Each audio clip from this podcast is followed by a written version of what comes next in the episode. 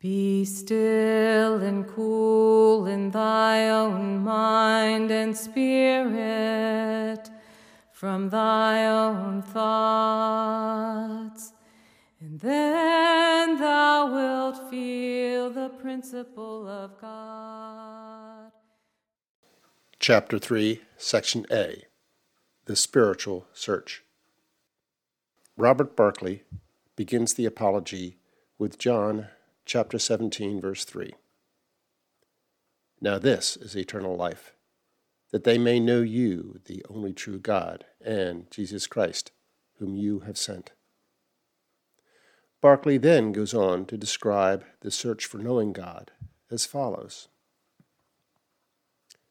A man first proposes to know God when his conscience brings about a sense of his own unworthiness, and a great weariness of mind is unwittingly affected by the gentle yet real glances of God's light upon him.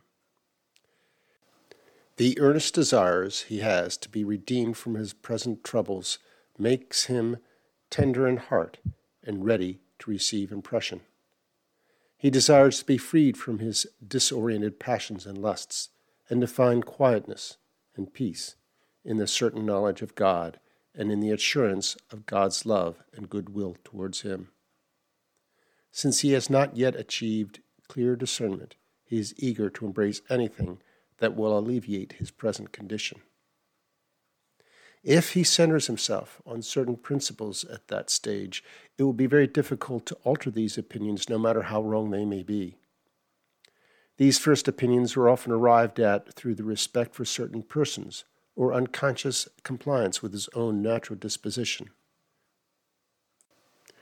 Once the first anguish is over, he becomes more hearty, and a false peace and certain confidence is created. The enemy is near, and is strengthened by the unwillingness of mind to resume its doubts or the anxiety of searching. How much more difficult to bring him, then, to enter the right way if he has missed his road to the beginning of the journey and was mistaken in his first guideposts. Barclay concludes by quoting Matthew chapter 11 verse 27. No one knows the Father except the Son, and those to whom the Son chooses to reveal him. Christ Jesus seeks to save all people, but it is each person's decision to embrace or reject his revelation of himself.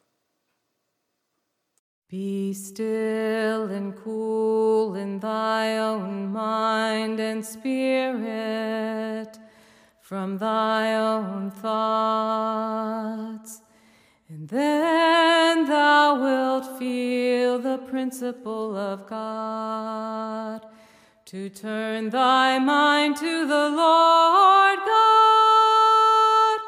Whereby thou wilt receive God's strength and power from whence life comes, whereby thou wilt receive God's strength to allay all blustering storms and tempests.